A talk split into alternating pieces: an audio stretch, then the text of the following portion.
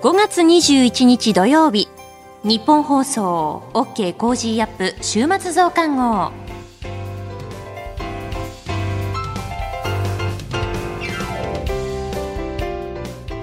ニッポン放送アナウンサーの新行市佳です。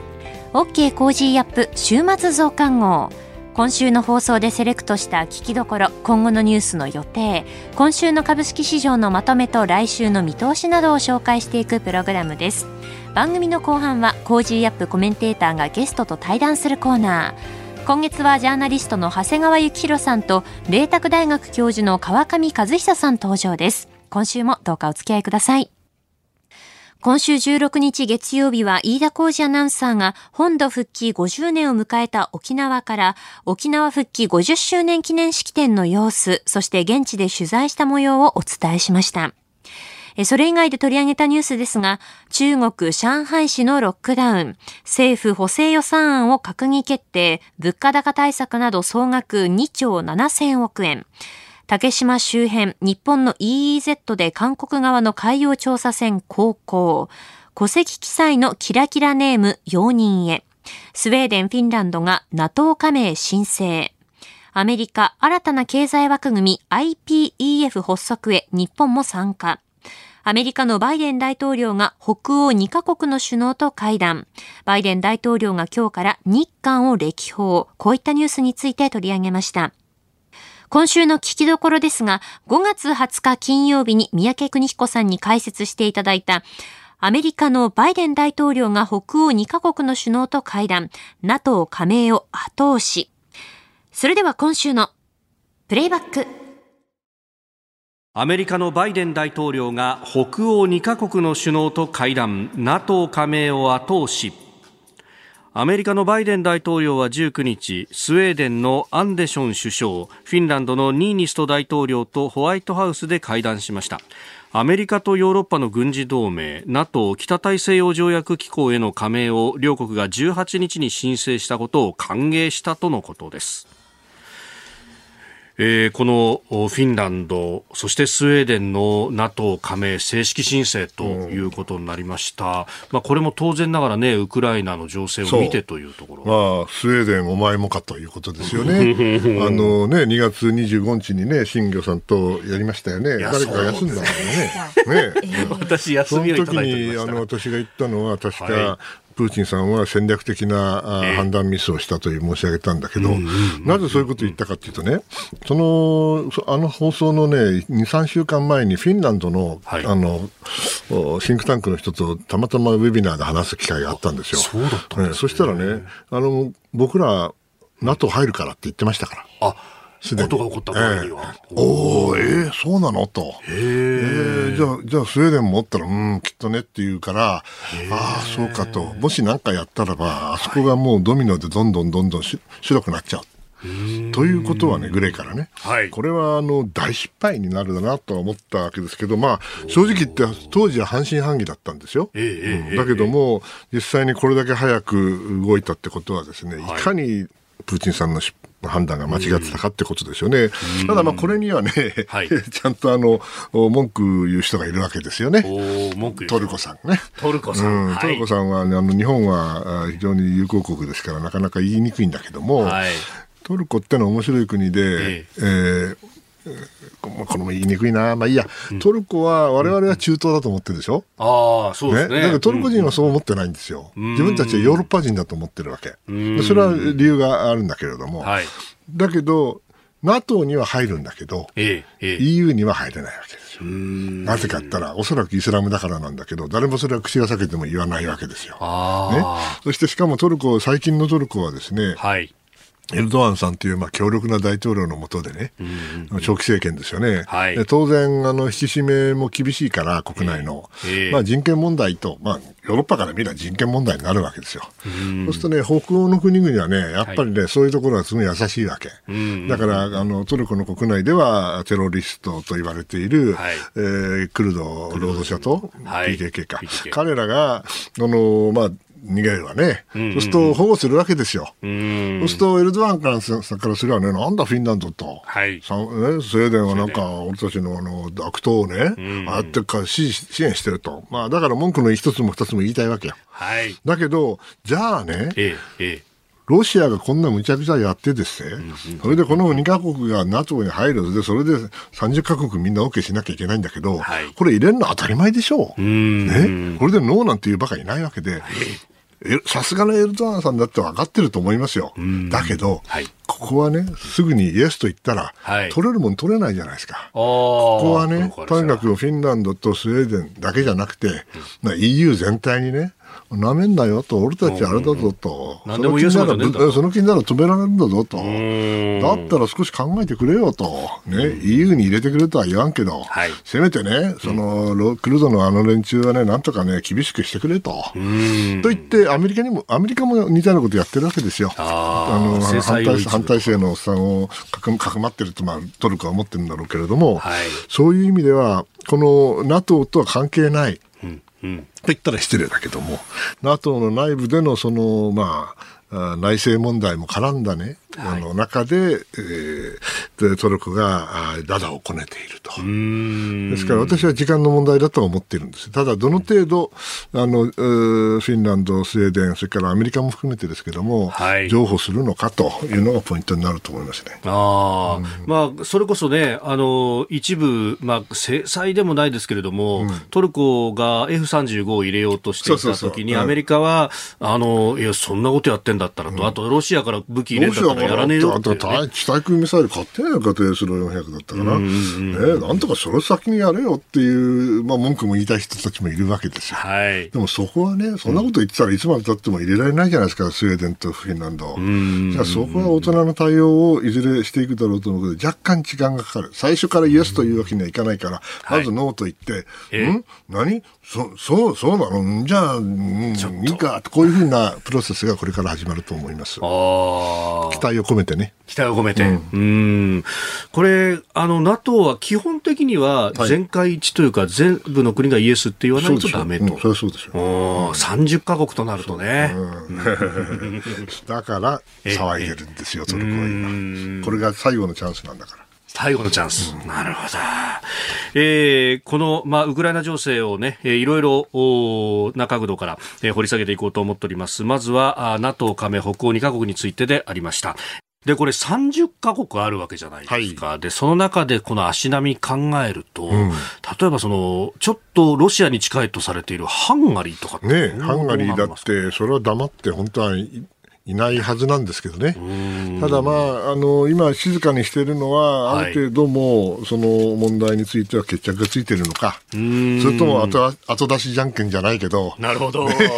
今は静かにしてる今静かにしてるけど、ね、トルコの話が終わったら、あ、ちょっと待ってくれよと、俺もあるんだぜ。と、こういうふうに言うかもしれないけど、まあ、どうでしょうかね。なるほど。あの、それは、あの、分かっこれ全部分かった上でみんなゲームをやってるはずですから、あんまりあの混乱させるのはいいことではないので、おそらく手は打っているとは思うんですけどね。あまあ、それよりもね、はい、私は気になるのは NATO が拡大していくのはいいんだけど、えー、これでロシアがどういう対応を取るかですよね。今の状況、私は専門家ではないけれども、あの勝手に戦況を言えばね、もうロシアの戦争目的、はい初めはあわよくば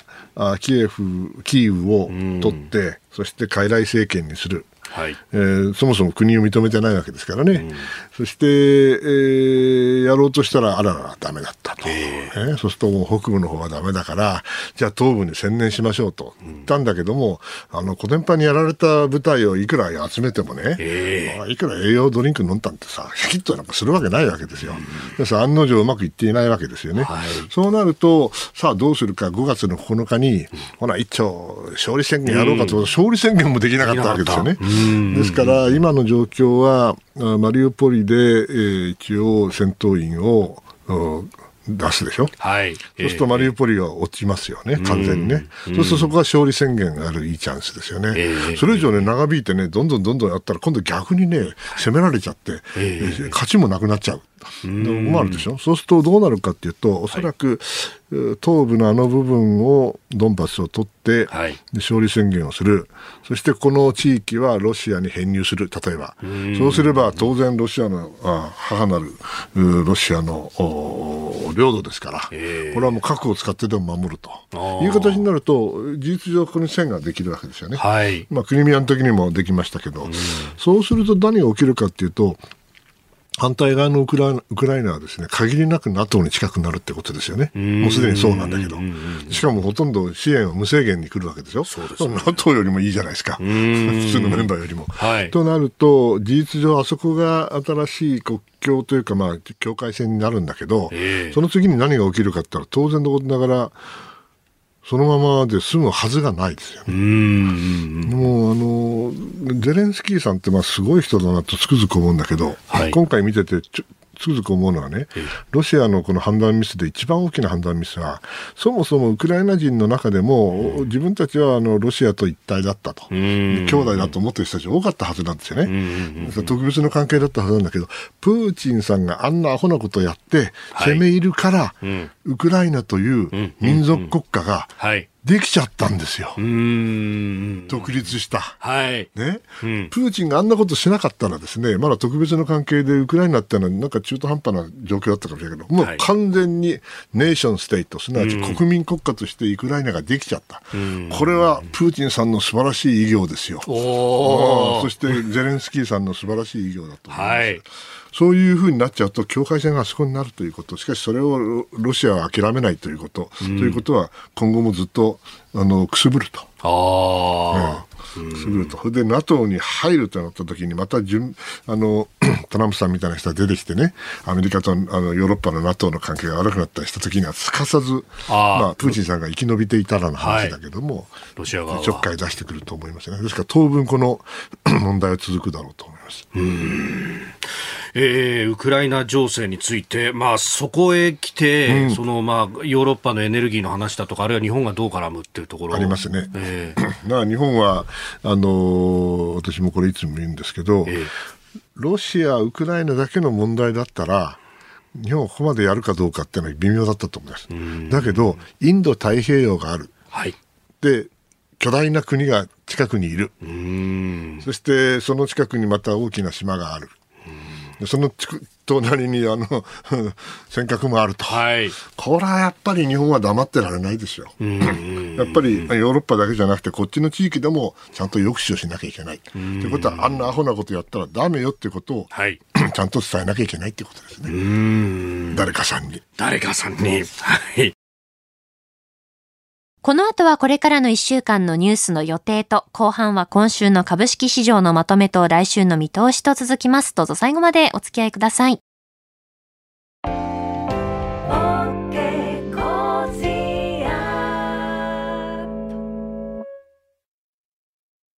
自分よし、相手よし、第三者よし。この三方よしの考え方は、より良い人生を築くための重要な指針です。モラロジー道徳教育財団は、ビジネスリーダーのための経営誌、月刊三方よし経営を発刊。人づくり、SDGs に取り組む企業の皆さんにおすすめの一冊です。お問い合わせいただいた方全員に、月刊三方よし経営の見本誌、さらに小冊子心に残る話ベストセレクションを漏れなくプレゼントしています。詳しくはニッポン放送のホームページ内のバナーをクリック。創立96年、道徳で人と社会を幸せに。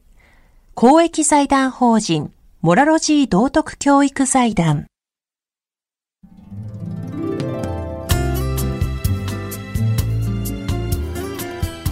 OK Cozy up 週末増刊号。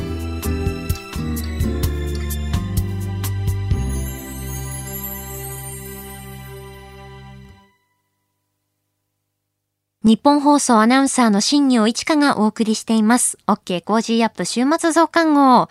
先週の金曜日にシン・ウルトラマン今日公開日見に行ってきますという話をオープニングでしまして、そして今週の木曜日、シン・ウルトラマンの感想をちょこっと、えー、お話ししたんですが、たくさんメールが届きました。ありがとうございます。川口市にお住まいの51歳男性のウィリアムさんからいただきました。新行さん特撮ネタありがとうございます。シン・ウルトラマン同様とずっと思っていました。新業さんのお話を拝聴して、新ウルトラマンを映画館で見に行きたくなりました。といただきました。嬉しいです。ありがとうございます。他にも、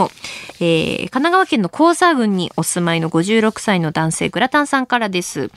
え僕は先週の土曜日に見てきました。満足度は高いのですが、面白いというか、良かったというか、なんともいい表現が見つからず、新業さんが言った愛を感じたというのはまさにぴったりの表現だと思いました。ほぼ情報を入れずに見たので、結構驚きがありました。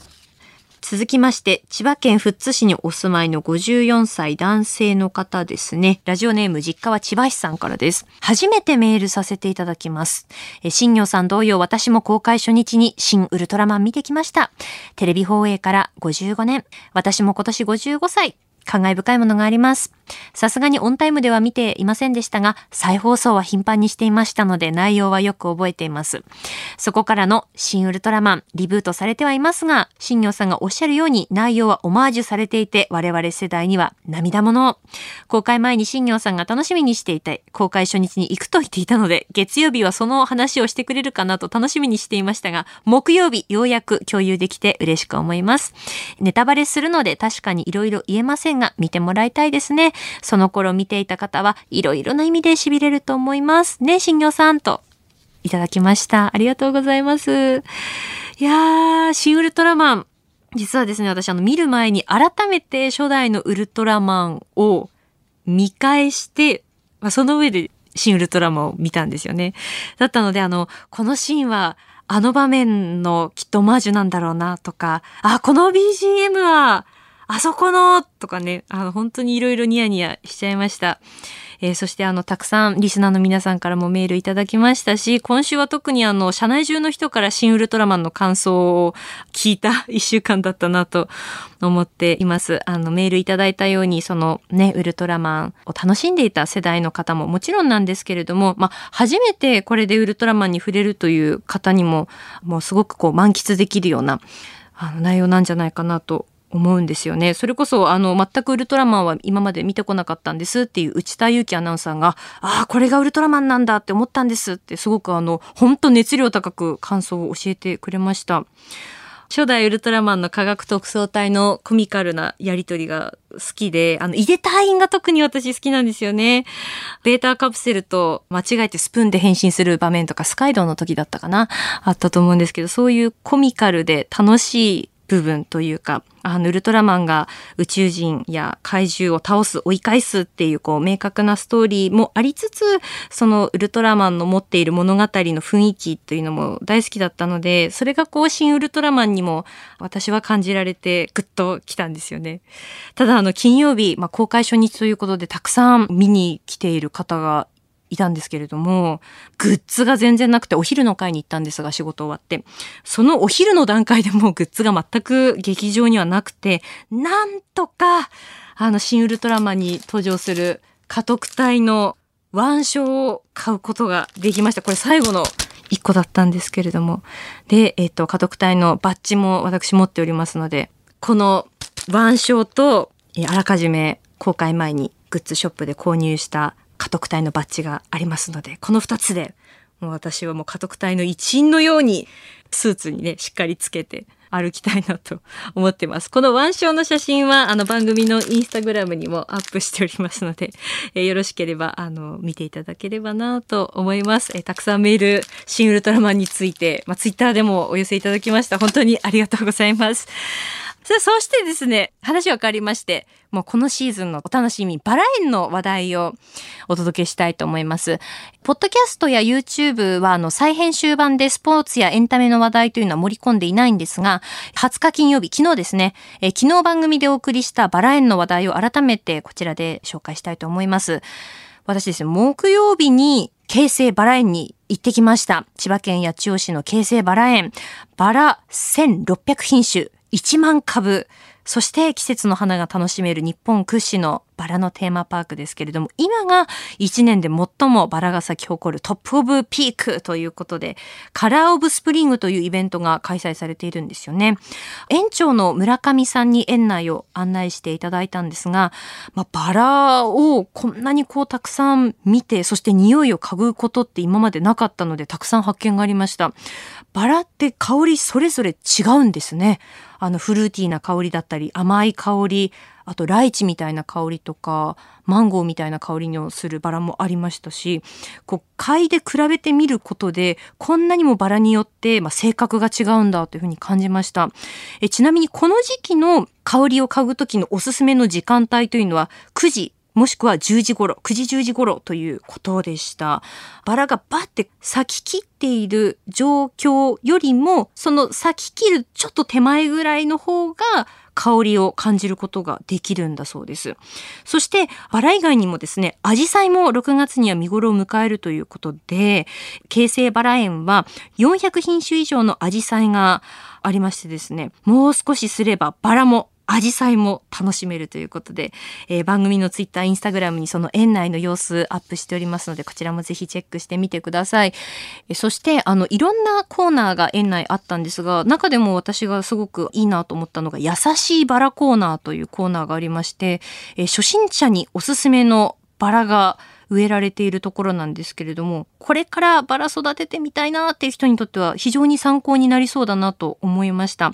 あの、村上園長がおっしゃっていたのが、バラって育てるの難しそうだなって私も思ってたんですが、最新のバラは丈夫でそんなに手はかからないんですよって、あの、おっしゃっていて、中でもその園長のおすすめなんですが、鮮やかなピンク色のビバリーと、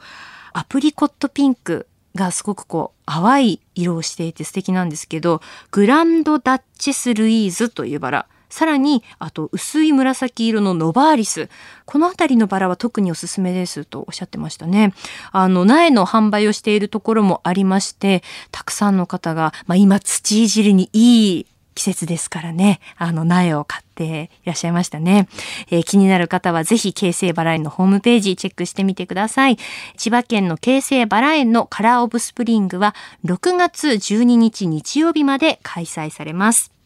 各地でバラの見頃を迎えておりますけれども、ぜひお出かけした話題なども番組宛てにお寄せください。続いてはこれからのニュースの予定を紹介します。5月22日日曜日、世界保健機関総会開催。5月23日月曜日、日米首脳会談開催。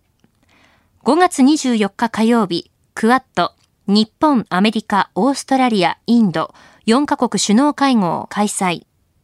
定例閣議。6月から8月の3ヶ月予報発表。プロ野球交流戦開催。5月25日水曜日、FOMC 議事要旨発表。5月26日木曜日、4月の人口移動報告発表。1月から3月期のアメリカ GDP 改定値発表。5月27日金曜日、定例閣議。小池知事定例会見。続いては来週のコメンテーターのラインナップを紹介します。5月23日月曜日、青山学院大学客員教授でジャーナリストの峰村健二さん。24日火曜日、ジャーナリストの有本香里さん。25日水曜日、数量政策学者の高橋洋一さん。26日木曜日、ジャーナリストの鈴木哲夫さん。27日金曜日、評論家の宮崎哲弥さん。コメンテーターの皆さんは6時台からの登場、ニュース解説をしていただきます。この後は Cozy up コメンテーターがゲストと対談するコーナー。今月はジャーナリストの長谷川幸洋さんと、麗澤大学教授の川上和久さん登場です。テーマは、情報操作とメディアです。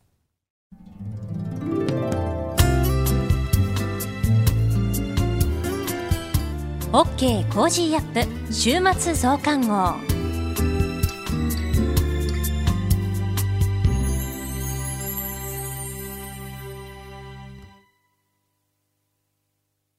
道徳って何だろう？思いやりって必要なの？その答えは道徳を考える月刊誌ニューモラルにあります。今や日本人の道徳力は世界からも大注目。さあ、あなたも道徳を学びませんか？お問い合わせいただいた方全員に月刊ニューモラル、さらに小冊子心に残る話ベストセレクションを漏れなくプレゼントしています。月刊ニューモラルは創刊50年。日々の出来事をテーマに人間力が豊かになるエピソードが満載です。詳しくは日本放送ホームページ内のバナーをクリック。道徳で人と社会を幸せに。公益財団法人、モラロジー道徳教育財団。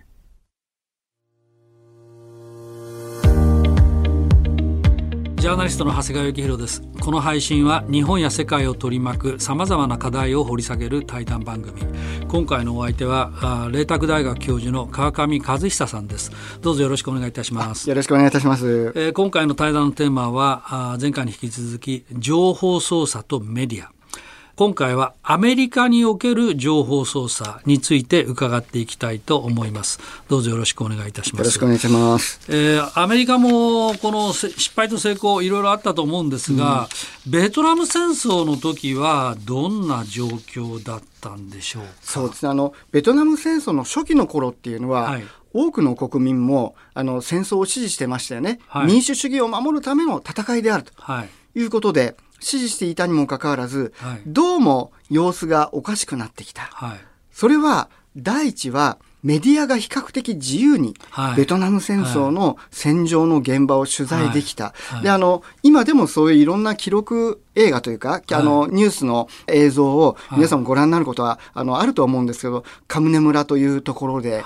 民家に炎が上がっているシーンだとか、あるいはテト構成言って、あの、ベトナムの旧正月のテトに、北ベトナムのですね、ゲリラがみんな最後に入り込んできて、一時期最後のアメリカ大使館も占拠される。あるいは、ベトナムの将軍がゲリラを撃ち殺す。まあ、これもそういう場面が放送されたんだけれども、その家族を見直しにされてるんんですよね。で、その仕返しみたいなところあったんだけども、はい、そういうこう、いきなり銃でゲリラを撃ち殺すシーンとか、はい、それが、そういう戦場がお茶の間に飛び込んできてしまった。うん。はい、で、それによって、アメリカの人たちっていうのは、あこれでいいんだろうか、正義の戦争だと思っていたんだけれども、うん、これでいいんだろうかっていうことを感じ始めて、はい、報道規制緩かったもんですから、うん、挙句の果てには、例えば人気女優のジェーン・フォンダがですね、はい、北ベトナムへ行って、あの、ね、対空砲を操作するとか、えー、後で謝ってましたけどね、えー、そんなような、まあ、映像までアメリカに飛び込んでくる。はい、そうすると、激しい反戦運動というのが盛り上がっていきましたよね。実は先ほどカムネ村というところの炎上の報道があった時に、はい、テレビ局の社長に直接、ジョンソン大統領から電話かかってきたって言いますね。はい、お前は俺に嫌がらせするつもりなのかってね、テレビ局にまあ圧力みたいなもので、それぐらいやっぱり、まあ自由に多少の規制はあったのかもしれませんけれども、日本でそういうベトナムに入って取材したデン・ヒデオさんとかそういう方がですね、キャスターを降板するとか、まあ、そういったことはありましたけれども、ただそういうこう、比較的自由に報道されたことで、はい、戦場の真実というもの、はい、特に悲惨な現実というものはアメリカに伝わり反戦気分というのは盛り上がって、はい、そしてアメリカはまあ、結局はあの敗北するわけですよね、うん。えですからジョンソン大統領はですねこのベトナム戦争の敗北はその責任はメディアが負うべきだというふうに発言した。メディアのせいで負けた、うん、メディアが好き放題報道したから、うん、俺たちは負けたんだ、というふうに言ってそしてその反省がその後に、あのつながっていくということになります。なるほど。はい。あのー、まあジョンソン大統領は敗北の責任がメディアが負うべきと言ったわけですが。メディアの側から言うと、この戦争は果たして勝っているのかと。ずっと勝ってる勝ってるって言ってたけど、うん、本当に勝ってんのかと。それを現場に行って見ると、うん、いや実は負けてるんじゃないのと、まあ、有名なあのデビッド・ハルバスタムが、まあ、暴露したいろんな話がありますけども、まあ、メディアの側で言うとむしろ戦争の敗北勝勝利敗北のその真実を伝えたことでベトナムから手を引けた、うん、あということも言えるのかなと。その意味では、あの、おっしゃる通り、メディアは功労者。ということになりますよね。あのまま大本営発表を信じて戦争を続けていたら、アメリカはもっともっと国力が衰退していたことになると思いますんでね。ただ、アメリカはですね、これはレーガン政権の時のマイケル・ディーバーという次席補佐官がいるんですけども、こうやってベトナム戦争のようにですね、メディアに好きに取材させたらダメだと。もうちょっとあのちゃんとメディアをコントロールしないと、はい、自分たちの政策をうまく遂行できないとい。う考えに至って、はい、メディアをコントロールするためにどうしたらいいかっていうようなことを研究し始めるんですね。で、あの、マイケル・ディーバーは1983年のことですけれども、グレナダというね、カリブ海の小国に侵攻するんです。これもあの、主権国家に侵攻してしまうんだから、随分乱暴な話なんですけれども、そ、ねえー、その時にメディアを徹底底的にあのコントロールして現場に入れない。短期間に占領して、全部死体も片付けて、戦争の痕跡が残らないような形になったところで、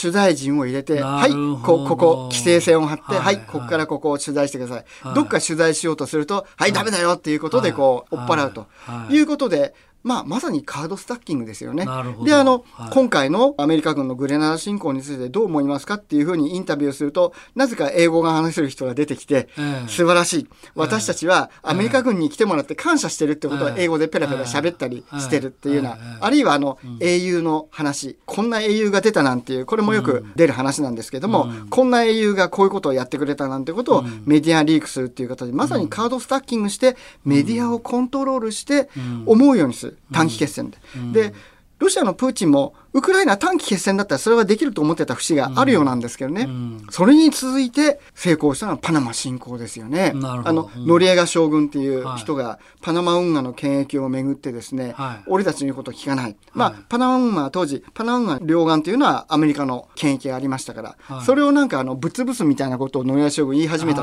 もんだから、まさにネームコーリングですよ。ノリエガ将軍っていうのは、とんでもない独裁者で、これであの、麻薬犯罪に手を染めてると。だから、ノリエガをしつかまえなければいけないっていう世論をメディアを通して大いに盛り上げて、で、同じようにパナマに侵攻した時どうだったかっていうと、メディアを入れない。取材をさせない。死体なんか一個もない。何日か経って戦争が片付いてからメディアを売れるっていうような形で、で、まあ、主権国家に侵攻したわけですけど、ノリアを引っ取られたっていうこと、ノリアを引っ取られて、あの、アメリカへ連れ帰っちゃったわけですね。で、こういうような、まあ、あのメディアをコントロールしないと自分たちの政策目的やうまく達成できないっていう手法が、その後の湾岸戦争ですよね。例えばピンポイント爆撃で、ハイテク戦争、ゲーム王と言われて、都合のいい誘導弾ばっかり、はい、あの、司令官はね、見せてたんだけども、はい、実際のところ、90何パーセントは目標に向けてばらまいて少し当たればいいやみたいな、通常弾がほとんどだったんだけども、メディアを通して見せたのは、あの、ゲーム王だと。なるほど。いうようなコントロールを、まあ、民主主義国家であるアメリカも、そういうコントロールをして、自分たちの都合の悪いことは隠して都合のいいことを強調するメディアコントロールをしないと、戦争目的が達成できないっていうことを、まあ、イラク戦争もそうなんですけどね、ずっと続けてきた。その元になったのが、ベトナム戦争の失敗と、グレナダ侵攻にパナマ侵攻に続くそのメディアコントロールの成功だと言えると思うんですね。なんかあれは湾岸戦争でしたかね。私が今お話聞いててうっすら思い出したのは確かアメリカ政府の関係者の子供、うん、女性がなんかクウェートかなんか大変な目にあって。はいそれで、それがテレビで報道されたもんだから、はい、やっぱりこれはやらなきゃいけないみたいな世論作りに使われた。あの、ナイーラという少女がクウェートから脱出した。で、ね、涙ながら証言して、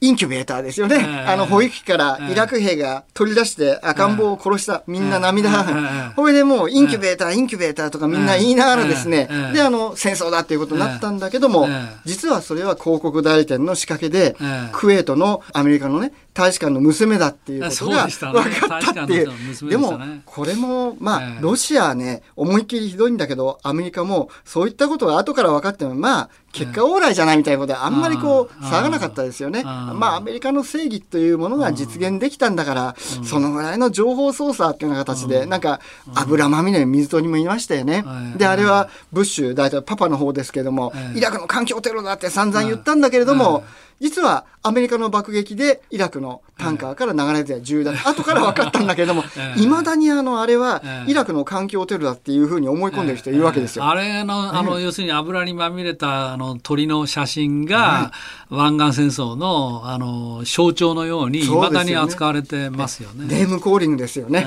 イラクのフセインの環境テロだ。だからフセインは悪いやつなんだっていうことがすっかりあの印象づけられましたよね。うん、そうですね。あのまあ、今回のウクライナの情勢は、まあ、ロシアという、うまあ、あの一党独裁の国による、まあ、戦争で、まあ、情報操作でもあるんですけど、うん、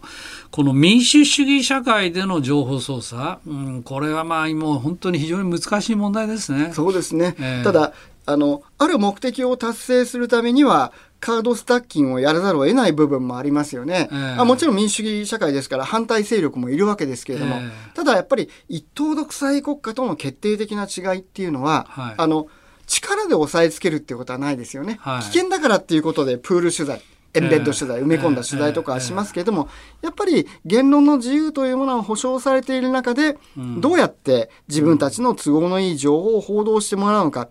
いうような技術を競っているわけであって、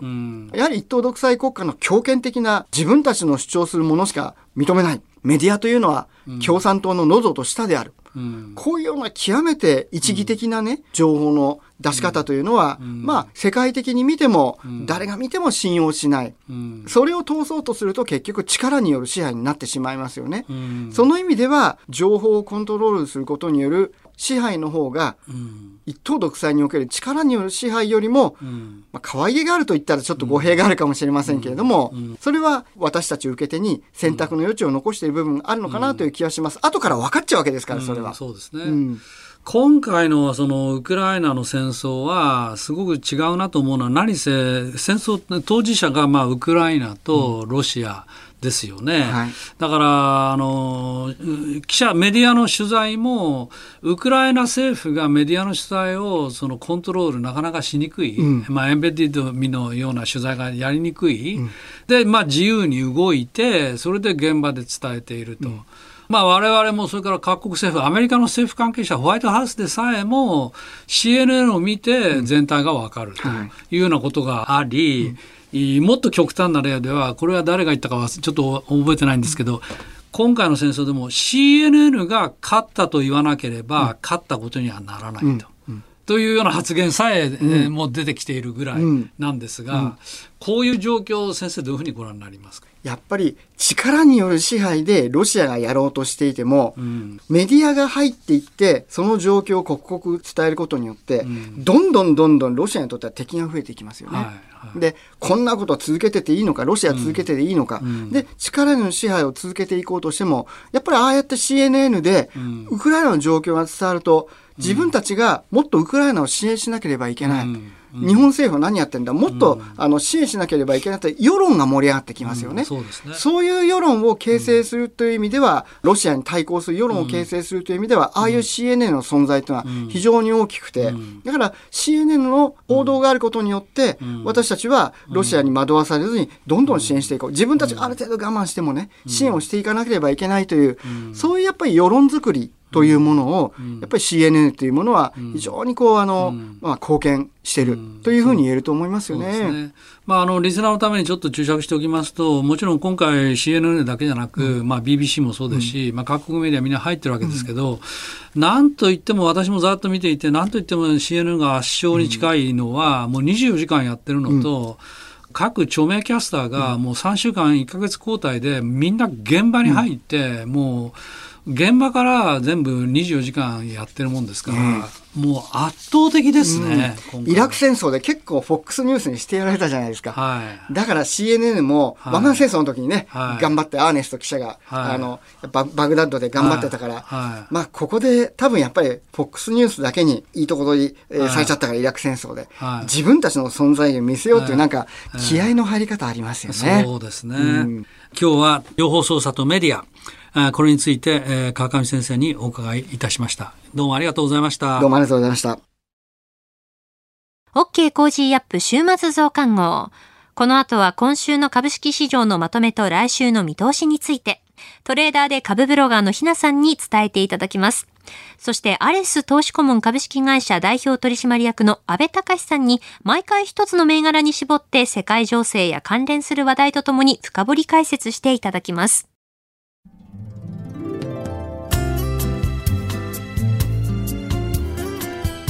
OK Cozy up 週末増刊号。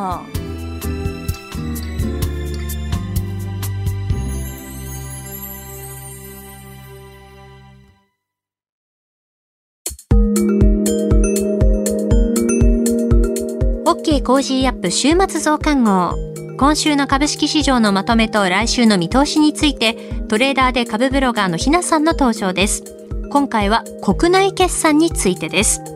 それではひなさんよろしくお願いします。はいひなです。今週も個人投資家の視点で今の株式市場をお伝えいたします。一つ目のポイントはビックス指数の上昇です。今週は国債の ETF ビックス短期先物指数が大幅高となりました。このビックス指数は相場下落時に数値が大きくなるため恐怖指数と呼ばれています。この指数が18日、前日比で19%も上昇し、30%台をつけました。ロシアのウクライナ侵攻が始まった2月から、ビックス指数は上昇を続け、一時36%まで高まりましたが、3月は20%を割れてきていました。ですが、4月に入り、再び20%を超えて、今月に入ると30%を超える日が出始めています。ビックスの数値が30%以上は高すぎるゾーン、20%以下は相場が落ち着いてきているゾーンといった見方をして良いと思います。足元ではアメリカ市場の波乱が見て取れますね。ビックス指数は自分自身の相場に対するリスク量を上げたり下げたりする目安になります。リスクが高い場面では、抑え気味のスタンスで相場と向き合うのが良いかなと思います。二つ目のポイントは、日銀の ETF 買いの目安です。日銀は19日、ETF 上場投資信託を701億円買い入れました。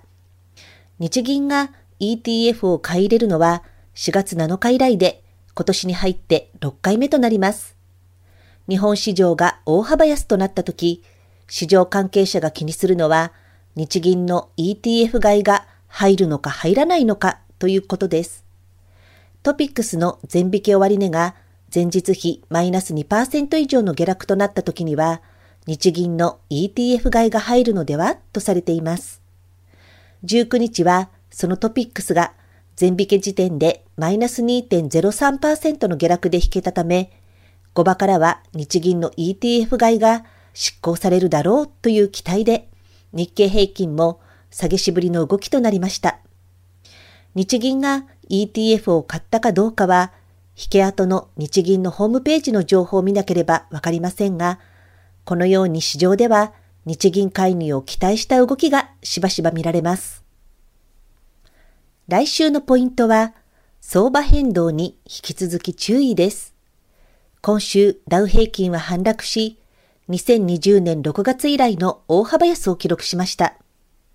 ですが、東京市場はアメリカの急落を冷静に消化している場面もあり、以前のようなアメリカがくしゃみをすれば日本は風邪をひくという構図ほどではないかなとも思います。急速なインフレ進行を背景とした景気減速の懸念は強まっていますので、見通しが立てにくい相場に変わりはありません。日々のトレードに関しては、当日市場が開いてトレンドの上下を見極めてから売り買いを判断するのが安心かなと思います。今週の相場格言。売り買いをせけばせくほど損をする。とんと休んで手を変えてみよ。売買を焦れば焦るほど失敗して損をする確率が高くなりがちです。損失を抱えていると冷静な判断ができず焦って余計な売買をしてしまうものです。うまくいかない時は思い切って相場を休み売り買いの仕方を変えてみるのが良いという教えです。以上、ひながお伝えしました。トレーダーで株ブロガーのひなさんに今週の株式市場のまとめと来週の見通しについて伺いました。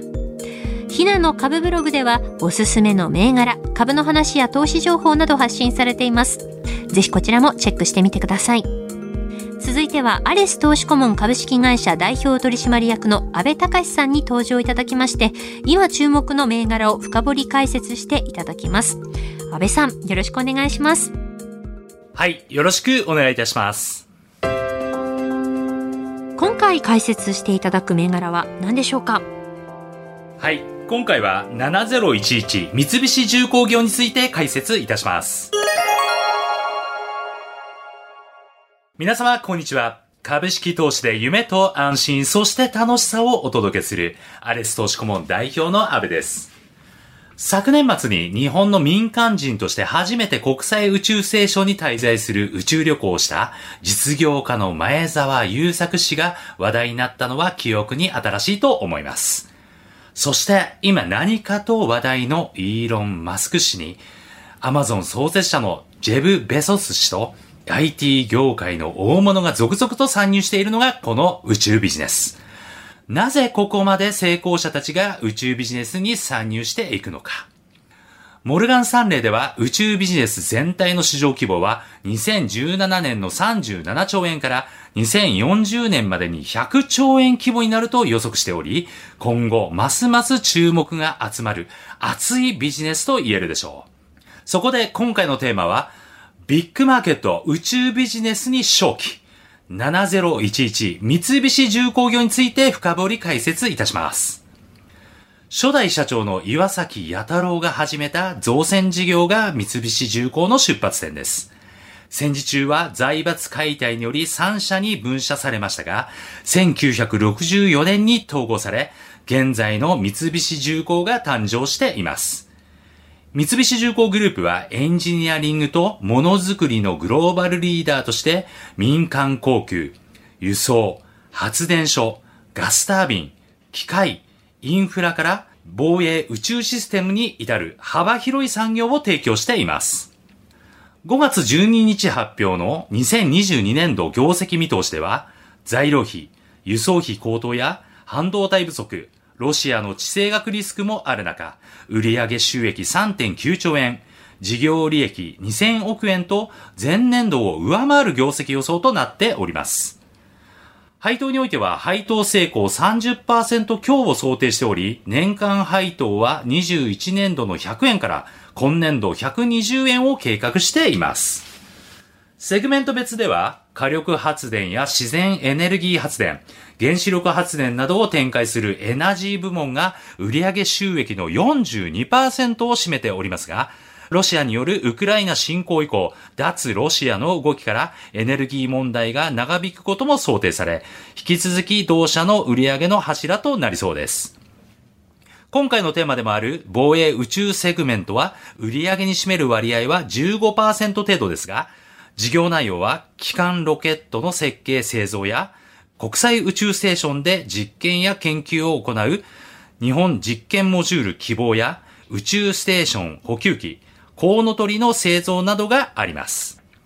今年の3月には商業宇宙分野のリーディングカンパニー、米国シエラスペース社と覚書を締結。世界初の商用宇宙ステーション、オービタルリーフの開発で協業します。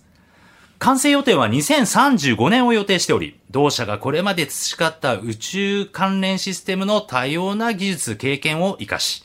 宇宙商業市場の拡大をさらに加速させることになりそうです。株価も見ていきましょう。2022年第8回で2700円台からスタートした株価は、ウクライナ情勢悪化や40年ぶりのインフレにより FRB による米利上げや量的引き締めによる下落相場の中、5月18日現在、4892円の高値を取ってきており、実に80%を超える上昇となっています。これは2019年以来3年ぶりの高値の水準です。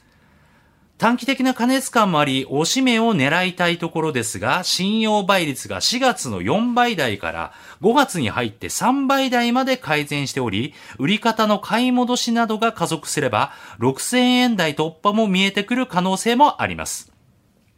高値更新の銘柄は買いにくいと思われますが、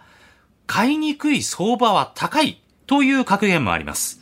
へそ曲がりの逆張りではなく、素直に流れについていくのも大切ではないでしょうか。今回の深掘り銘柄は以上となります。個別銘柄についてより詳しく知りたい方は、アレス投資顧問ホームページより無料メルマガにご登録いただくことで、毎営業日厳選注目銘柄をご覧になれます。また、リアルタイムで情報更新するアレスの公式 Twitter や YouTube、安倍隆の投資 TV なども配信しておりますので、ぜひご覧ください。それではまた次回お会いしましょう。OK Cozy up 週末増刊号。アレス投資顧問株式会社代表取締役の安倍隆さんに今注目の銘柄を深掘り解説していただきました。アレス投資顧問は関東財務局長金賞第3093号登録の金融商品取引業者です。会える投資顧問として顔が見えるアドバイザーによるマンツーマンサポート体制をご用意。年金不安など多くの方が抱えているお金の不安を解消し、安心して豊かな人生を歩んでいただけるよう様々なサービスをご用意しています。アレスのホームページで無料メルマガに登録いただければ、今相場で話題の注目銘柄を毎営業日ゲット。また、個人投資家にわかりやすく相場動向をお伝えする YouTube 安倍隆の投資 TV も毎週配信していますので、ぜひチェックしてください。えなお、情報提供する金融商品の取引では、相場変動などにより損失を生じる恐れがあります。実際の投資商品の売買におきましては、ご自身の判断、責任のもとで行っていただくようお願いいたします。契約締結前交付書面等を十分にお読みいただき、内容をご理解の上お取引ください。